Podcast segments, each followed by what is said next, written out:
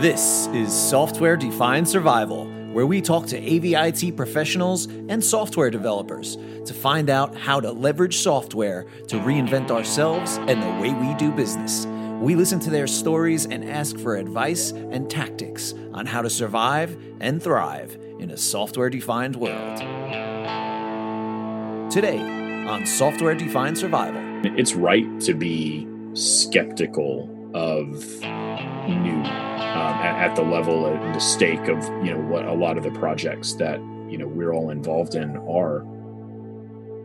That many times control systems actually control people. Google is really your friend, and a lot of these online courses are your friend in such a way that you could never have accomplished the same thing with such speed if you had a much more limited uh, set of resources available to you, like for instance, a closed forum that maybe only has what 500 members. To be an effective integrator and consultant, no matter which technologies you're using, get above the surface of all of that. Focus on what the actual outcomes are, and then choose your tools based on those instead of being tied down into one box. Greetings, everyone in AV lands. Welcome to Software Defined Survival. My name is Patrick Murray, and today we have two guests on the show, both experienced in the world of AV and software. And along with a great team, they've taken that experience to form Control Envy. Control Envy is an automation, control, and monitoring platform that takes a software first approach to provide custom solution that really are beautiful. The user interfaces are just gorgeous, and it is also full of insights and data. Control Envy runs on many platforms, and it ticks all the boxes of being a software defined solution. So please welcome to the show Wes Hatchett, CEO, and Nick Mellon, VP of Customer Success at Control Envy. Nick and Wes, welcome to the show. Hey, thank you. glad to be here, Patrick. Thanks a lot, Patrick. Thanks for taking the time to uh, to talk with me tonight. It's nighttime here, afternoon there. Is there anything about that introduction that you guys would care to correct or expand upon? Well, I think it was great. Um, I'm listening. I'm looking forward to listening to that one back. But yeah, no, it's and I like you know, of course, we've known each other for a while, and so it's been neat to um, be able to to let you see more and more of what we've been doing and and you know how that's really materialized into a complete system and like you said really focused on the data aspect of um, getting getting behind more than just uh, being the touch panel you know as far as how we look at programming and what we're providing yeah great so we'll get more into the solution in a few minutes. First, I'd like to hear a little more about your background. So I have some stock questions that I like to ask people, and uh, I'll split them up between you. So Wes, how did you get started in AV? How did you wind up in this crazy business? My first job in AV was at Hi-Fi Buys, uh, which was a tweeter company. So I was doing sales, essentially my first year out of high school. Wanted to take a year off before college and just get a you know, save a little money and which ended up being spent on guitars and i think that interest in music and everything uh, in the music business lots of it just drove me to uh, that first job and at hi-fi buys and um, through some uh, friends and just other you know other things of getting into that world it was several years later not too much later but a few years later that I really became aware of everything that was happening around control systems and got going in that direction. Interesting. You are the third guest to be a guitar player. So, uh, including myself, that's four guitar players that have been on this short lived show so far. Um, watch out, guitar players. You might wind up with a career in AV. Um, yeah. Word to the wise. We're an industry of failed musicians. or smart musicians, one way or yeah. the other. Um, Nick, tell me about your most successful project in AV and and what made it rewarding for you. Oh man, great question. Um, well, my background in AV started um, uh, from the construction path, strangely, um, and then from general construction, I came up through doing alarm systems and ended up because of that working on some uh, very high profile security projects. And uh, was introduced to uh, a project that was going to have uh, Crestron integration, um, but they really wanted to make sure that the interface was really usable. And so it was uh, a great joy to basically be able to be involved in the scoping and design of, of the entire infrastructure, but then knowing that I got to have creative control over um, how the interface would uh, eventually end up being used. And uh, that project was uh, 20 plus zones of audio and video, a couple of different media rooms, uh, 15 plus touch panels, and um, uh, has been running successfully with only a couple of minor glitches for 10 plus years now. Um, so I look back on that one and think about all of the, the, the pains and and difficulties that go into designing interfaces when you have to deal with bitmaps and and whatnot instead of you know the web development tools that we have now. And I think the young guns don't realize how easy they have it compared to what we dealt with in years prior. So, but a lot of good memories came out yeah. of those.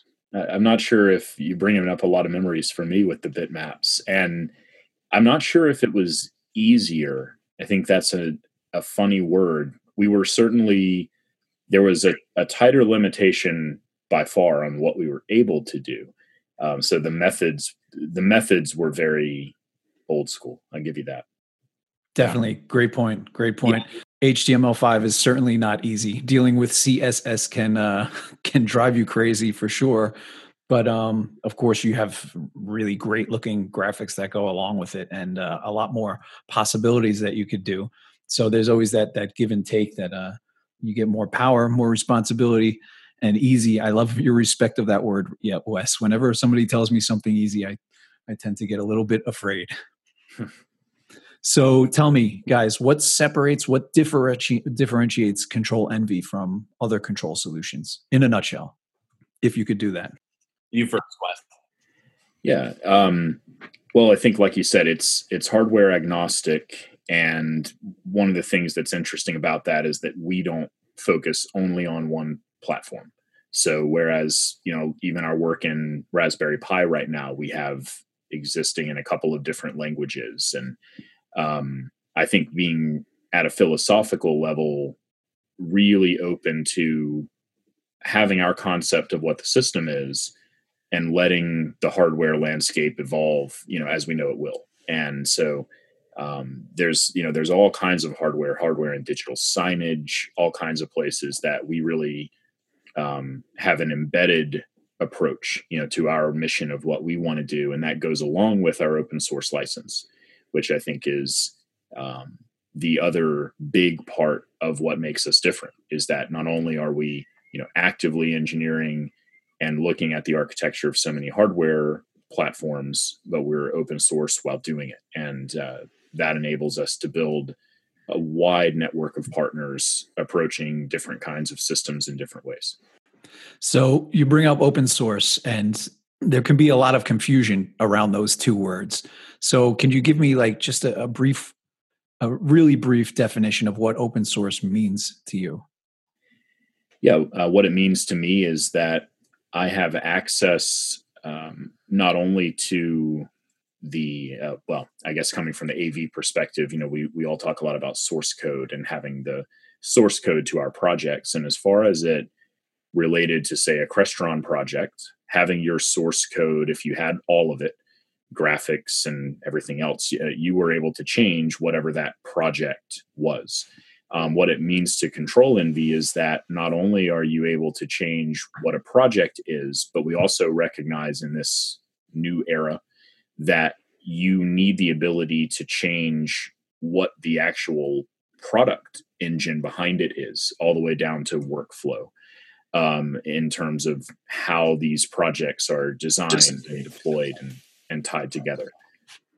So, uh, so I, I was going to say, so I would, to me, it, it means that I have access to everything necessary to to make the solution work uh, for my use case is is the practical application i think of why open source is important and there's also a transparency side that gets into security and I mean, there's of course a lot of a lot of ways you can expound on that um, but i think what's most important to me is that i know the solution can never uh, change in a way that i don't want because i could always develop on what I'm already comfortable with.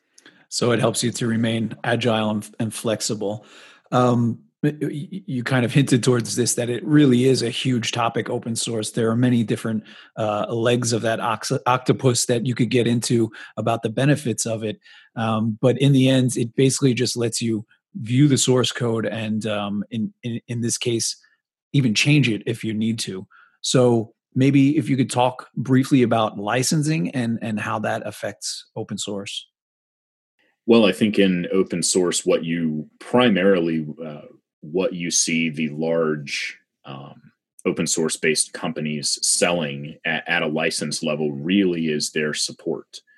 Um, their support as well, eh, you know, including things like SLAs behind uh, performance of certain systems, and that's how we look at, um, you know, through our partner network and in the projects that we work on. It's it's really that the um, the software license, you know, that you are purchasing is effectively purchasing uh, our official support and and uh, you know the ability to stand behind your deployment. Excellent. So we've got open source we covered a bit, and now you mentioned SLAs, and that kind of gets more into the the business aspect of open source. So how you make money with open source. Can you tell us again, in in a nutshell? This is a huge subject as well, but uh, what is an SLA? how could it apply to us in AV? Nick, you feel like fielding that? Sure. Yeah. so SLA is uh, yet another acronym, I, and I think that should be a term, yet another acronym for uh, service level agreements. And service level agreements are very familiar to enterprise purchasers of uh, software solutions and even uh, open source uh, operating systems like uh, Linux are produced with SLAs as an option that you can purchase from Red Hat or others. And what a service level agreement means is effectively that as a business, you can rely upon a certain level of uptime and functionality from the subscription that you're maintaining. And if those uh, agreements are ever compromised in any such way, that there's a, a form of compensation uh, that you're entitled to as the um, uh, receiver of the SLA. So th- the benefit is that uh, open source can continue to develop, um, but the software can pr- be provided to you as a service instead of you having to have all of those developers on staff in order to modify the open source tools in the way that you see fit.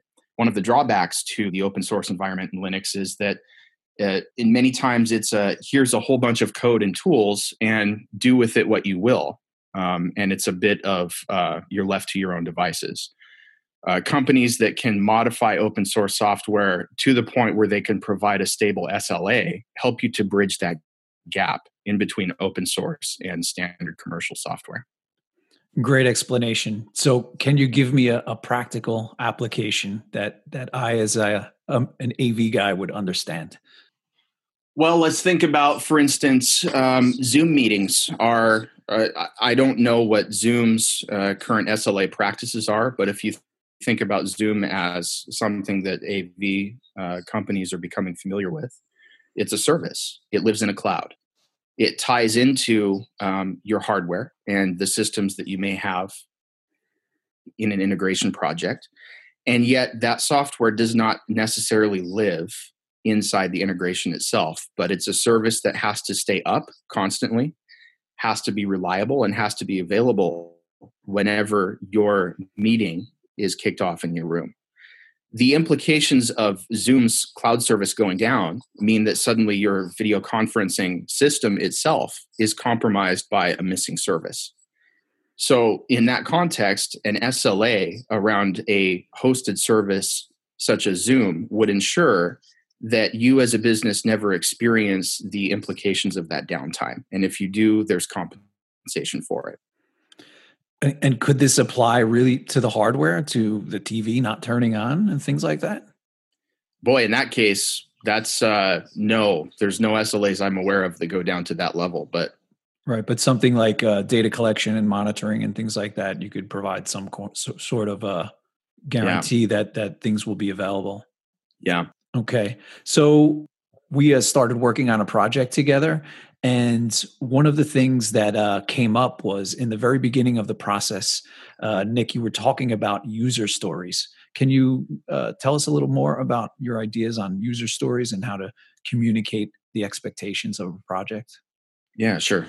So uh, to answer that, I'll go back a little bit to the question that you asked Wes, and that was, what are the most exciting things to you about, for instance, having Control Envy available as a tool um, in your toolbox? Um, for me, what that comes down to is it being such an open platform that all opportunities are still on the table when you're having a conversation with someone about what they're trying to achieve. And what that leads to is instead of approaching projects or conversations with a with a number of technical constraints, like we have to use this hardware, and there's already um, X amount of uh, devices that have already been determined, and now I just need a price. You can back up from that conversation to the level that consultants typically approach it. And at that level, you're not talking about those implementation details. You're talking about what's the final outcome, what's the end result that we want to achieve by even taking on this project. And how does that end result meet the needs not only of the business that you're servicing as a client, but of your own business? And so that's where user stories come in. They're a way to define in such a way that designers and developers can understand a, a, a set language around what the outcome is that they're trying to achieve. And the stories are written from the perspective of the final user.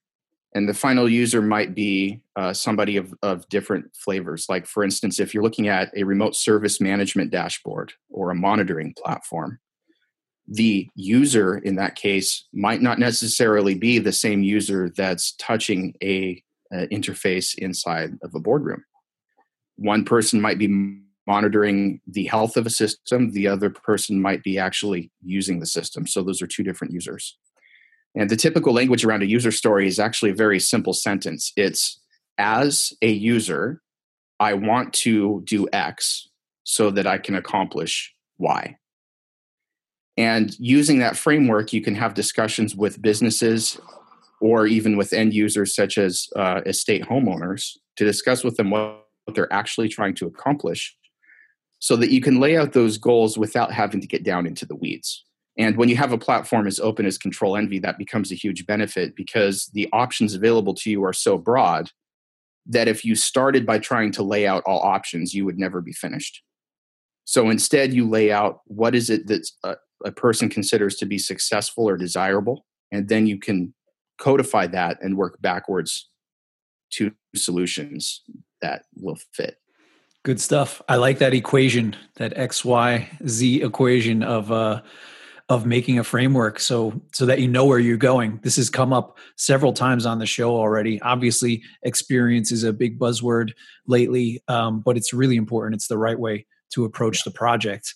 And like you were saying, there are so many possibilities out there, especially when you look at more open platforms and commodity hardware. The the possibilities really are endless but you don't need to do everything. You just need to do a specific set of tasks. So once you have this user story hammered out and everybody agrees on who the players are and and what who the users are and and what their goals are what are the next steps? What would a typical project look like wes do you want to take stab? Yeah so i think they a lot of what we're doing on the data side and the you know the insight side of room usage and and those statistics integration with building systems um, would typically be in an office environment um, where that side of of the product uh, is you know really a, a, big part of it. And of course that's like uh, you saw us at ISE in the smart building wing and that was very much the uh, type of demonstration you know that that we had set up there was so i think we very strongly picture our system um, and you know a lot of the projects that we work in in the smart building um, arena. Um, but what we've also found and uh, nick is has just started working on a project in that's uh, very similar in feel but a different in result being the amenities spaces in an mdu and finding that you know a lot of those same needs again it really depends on who which person in the user story you're talking about. So like nick referenced the uh, what the end users in either case care about is different than facilities managers or or building staff but uh, they share those things in common um, and even the idea in those spaces where you could you could paint the amenities space or the hospitality space uh, traditionally i think a little more in the residential direction uh, though we've been having conversations where they want to have easy access to skype so that people can you know communicate around the world. So i'm i'm seeing a, a blur there uh, now even between the commercial and quote the residential side where for a lot of people that are interacting with multiple systems in the office at home where they hang out um, things like access to a consistent calendar and having information even at that level with scheduling i think can apply in a lot of markets really interesting take on it. Obviously, the technology that we use at home, Skype and FaceTime and things like that, are very similar to the things you'll use at work, Zoom or anything like that. Uh, Skype, again, shows up at work as well. But I like the way you tie that back to even your calendar. Um, because your schedule is your schedule, right? It doesn't matter if you're at work or you're at home. If you have to be someplace, you have to be someplace. So that's uh, an interesting spot where some more integration could could even take place. So getting our hands dirty with Control Envy. what what what do i need to do right? So so i'm a i'm an av integrator maybe i'm a programmer. What what happens once everything is hammered out? We know what we know what we need to do. We know what equipment is in the project. What happens next? Um, typically what we'll do with a new partner. So, you know, if it's our first time working together and we've we've looked at a project that looks like it's a great fit and you know gone through that process, established budgets and all of that. Um, part of that will be determining what what role um, and this is partly determined by skill sets but you know what role do you want to play not only in this first project but in the evolution of of where you want to go with this because we do have some partners who are primarily on the uh, project management and design side and don't necessarily have the um, desire uh, to get their hands dirty, as you said, with respect to, say, the software. So we actually offer software development as well in, in our solutions group. And so working with a partner, um, we can not only through ourselves, but then also through other development partners, um, put that together so that it so that everyone can play the the role that they want to play. So that's the first thing is we're not it's not just a a software product where the only people working with us are programmers. Um, of course given the model and and uh, you know the market of where we come from obviously we work with a lot of programmers too. And that question then becomes which languages are you proficient in? And that has you know is also determined by the architecture of what is being deployed. Um, so if we're doing a Crestron system, for example, um, that's going to be architected uh, in a certain way and and where Control Envy fits in, uh, there may be tasks that even you know someone who's the Crestron programming side um, could take ownership of and and help work through the development of as far as you know how things linked in all together especially if there are legacy systems being considered uh, any number of things there. So that's really the next step is in terms of what we've defined um, then if we're working with a software developer and we have a list of all right these drivers are going to be developed for this project and this type of custom functionality um, we do most of our work through well, really all of our work through git you know through version control. So no matter what it is um, the next step there with the developer would be to share resources with them um, and you know be the the guide rails in in their support to whatever part of the project they had taken on along with us um, on their way to becoming a trusted consultant. And uh, that's essentially our uh, you know program of uh, certification, if you will. Um, but it's going through the process to where we can actually put a project in your hands from the beginning and know that you would be able to answer that entire train of thought uh, and also have access to our engineering department as you needed it to say hey here's a request i'm getting and that's actually we haven't seen that before so let's talk about it and you know, that's what we provide I think that's pretty cool. That kind of flexibility and customization.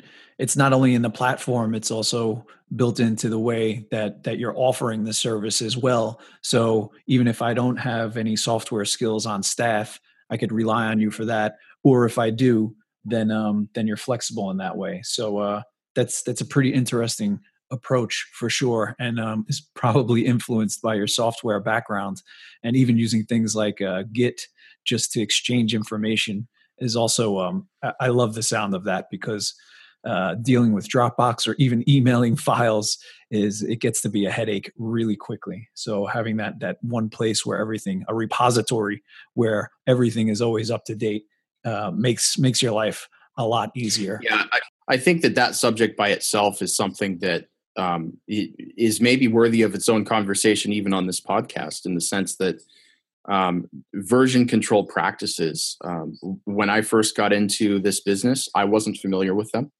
I didn't realize um, how far along that those practices had already been developed in other software industries. And that's kind of uh, uh true of many things in AV, in the sense that um, what we experience in our uh, evolution as an industry has has already been experienced in other industries, like for instance IT uh, six to six to ten years before uh, we've experienced it, um, and that includes even uh, developing solutions around certain pro- problems. And version control itself is one of those things where if you, as a programmer, find yourself trying to figure out naming schemes and folder schemes for files so that you don't lose track of which version you used for which particular purpose, then what you really need to be looking at is a version control system. And by its nature, Control Envy, um, because it uses uh, languages that are already um, uh, well established within version control systems such as JavaScript and uh, C Sharp, um, you can make use of things like diffing your files where you can see a line by line difference without having to do renames and even being able to check that um, a, a version history. So you can see a timeline of every change you've made and when you may have deployed that change to a site so that if you ever have to go back and reference a project that you may have touched six months ago there's that track record there's that audit trail history that helps you as a developer as much as it helps anybody else. And it, it can happen within a system that's built to handle those kinds of changes instead of just dropbox or your own file versioning system. So um, th- those kinds of practices are in a lot of ways new to AV programmers, and yet the the nice thing is there's a lot of prior art to refer to uh, to really take yourself to the next level. Yeah, it's it's all been done before. There's no reason to reinvent the wheel, and uh, that's one of the knock-on effects of open source is you're kind of motivated to uh, to use these these technologies and best practices just to make your code better and more manageable, and it it just makes sense. So Wes, you mentioned the Raspberry Pi before. Obviously, Crestron would probably be done in SIMPL Sharp, and I'm sure you have hooks into uh, using SIMPL Windows with that. But if you were to deploy Control Envy on a Raspberry Pi, for example, what what programming language would you need to have the skills in to um, to do that if you wanted to do the programming yourself? Uh, primarily JavaScript. It is JavaScript. Okay. So for like your typical AV programmer, what would you recommend they do to start transitioning into uh yeah, into JavaScript, I guess? Codecademy. Code it's Academy. Free. Yeah, I mean there's there's a lot of tools out there. The even things such as our um, uh, alerts uh, language is uh, written within JavaScript uh, snippets. And uh, during the beta days of Control Envy, I uh, was participating as a project manager external to the team and using it to solve some of my own problems. And, and I was amazed by the fact that the the JavaScript syntax was really powerful. I'm, I wasn't a JavaScript programmer at the time, but because there's such an open community of JavaScript um, on the web, I was able to think about my problem and go out and find a snippet of code uh, that was recorded in, like, I think it was W3C's standard. Yeah. And drop it into what I was trying to accomplish with my alerts. And it was uh, the search to completion was a course of probably 15 minutes. Yeah. And uh, it, it's really amazing to realize how much prior art there is out there that Google is really your friend, and a lot of these online courses are your friend in such a way that you could never have accomplished the same thing with such speed if you had a much more limited uh, set of resources available to you like for instance a closed forum that may, maybe only has what 500 members uh, because of the the limitations of a particular manufacturer and and how they release their sdk those things just are problems that are solved um, by having open source communities I'm really glad you brought that up because obviously it's a it's a huge problem. You know, the the community is small and it's relatively closed. Some people aren't open to sharing what they've learned that much. And when you get into more web-based technologies, the mindset is completely different. And I remember hearing an interview with uh, the one of the main developers or first developers of JavaScript, and he was saying that the whole intention of the language was for it to be quickly shared and copied to help people just do stuff. So your example there of you wanted to do something, you copied it and pasted it into your code, and it just kind of worked is really a, a great example of the power of of that of open programming, open source programming. So yeah. if anybody's afraid of JavaScript, don't be get out there and start googling and just try it. I think you'll be surprised at how approachable it is. I so agree would you have any advice for integrators that are more interested that are interested in moving towards a more service based model using things like the raspberry pi getting away from uh, the old black box paradigm? Well i would say first of all try to involve yourself in conversations with end users as much as possible. It's less about the solutions and more about the outcomes or I guess that is the solution, but it's it's more about the solution, less about the individual components. And when you start thinking in that context, you can consider all systems of any any manufacturer as simply a tool in your box instead of something that you are beholden to. I used to have a saying back in the earlier days of control systems before we went this open source route that, that many times control systems actually control people instead of being a method of controlling. So if you think about it, um, your project is constrained by the limitations that are set by the technology within one manufacturer but it's not just the project it's all of the businesses involved. Who are your programmers? They have to have a specific skill set. Who are your integrators? They have to have specific relationships. That entire recipe doesn't necessarily have your the end user's best interest in mind. So to be an effective integrator and consultant, no matter which technologies you're using, get above the surface of all of that. Focus on what the actual outcomes are, and then choose your tools based on those instead of being tied down into one box. Um, so that would be my advice: is to it's more of a mindset change than it is necessarily a hard skill. Great stuff, Wes. Do you have anything to uh, you'd like to add to that? I was thinking of in a few directions while while you were talking there, but I, I think that I mean that pretty well I think covers it. Is just really keep an open mind to it, and it's right to be skeptical of new um, at, at, the level and the stake of you know what a lot of the projects that you know we're all involved in are. Um, so that's one that we completely understand, and I think it's you know talking to people talking to it departments you know and not in a confrontational way but just in um, trying to better understand all right well if if we were able to modify this in a certain way then it would look like a good solution to you. And um, you know that's that's really it. I mean there's there's obviously like you said a lot of change. We, we're coming from a place where you picked one manufacturer and that was that was pretty much it you know in terms of how how you were going to get to the finish line of your project. And there's a lot of different ways now. Absolutely. Great stuff guys. If anybody would like to get in touch with you learn more about control envy how would they go about doing that? ControlEnvy.com is a good starting point. Uh, we've got a contact form there where you can uh, give us some information, just a little bit on your background, and uh, if you'd like to see a demo, and you know what what market you work in, and all of that, so we can get just a little information and follow up with you uh, immediately. And then we've, you know, like I said, we've got a solutions group that can actually put a project into action. Um, if you if you think it's it's going to be something good for your project, or if it's something that you want you would want to put in front of them and uh, get get your hands on on a demo or something that you could actually take in and test the waters with. So I would say, yeah, starting at the website, and we can go from there.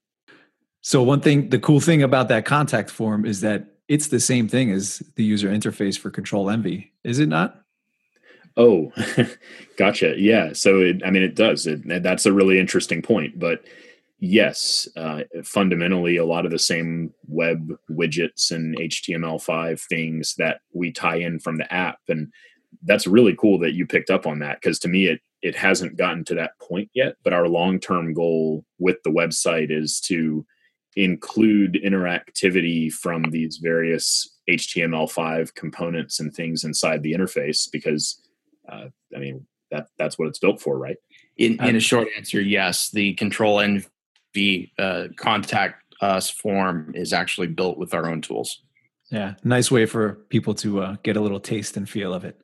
Gentlemen, thank you very much for being on the show. Thank you very much, Patrick. Look forward to it again sometime. Absolutely. Yeah, thank you. Take care.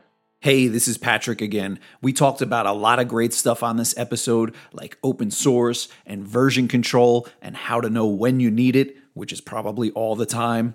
And we talked about the Raspberry Pi and JavaScript and how solutions like Control Envy use JavaScript. So if you want to program them, you're going to have to learn how to do that.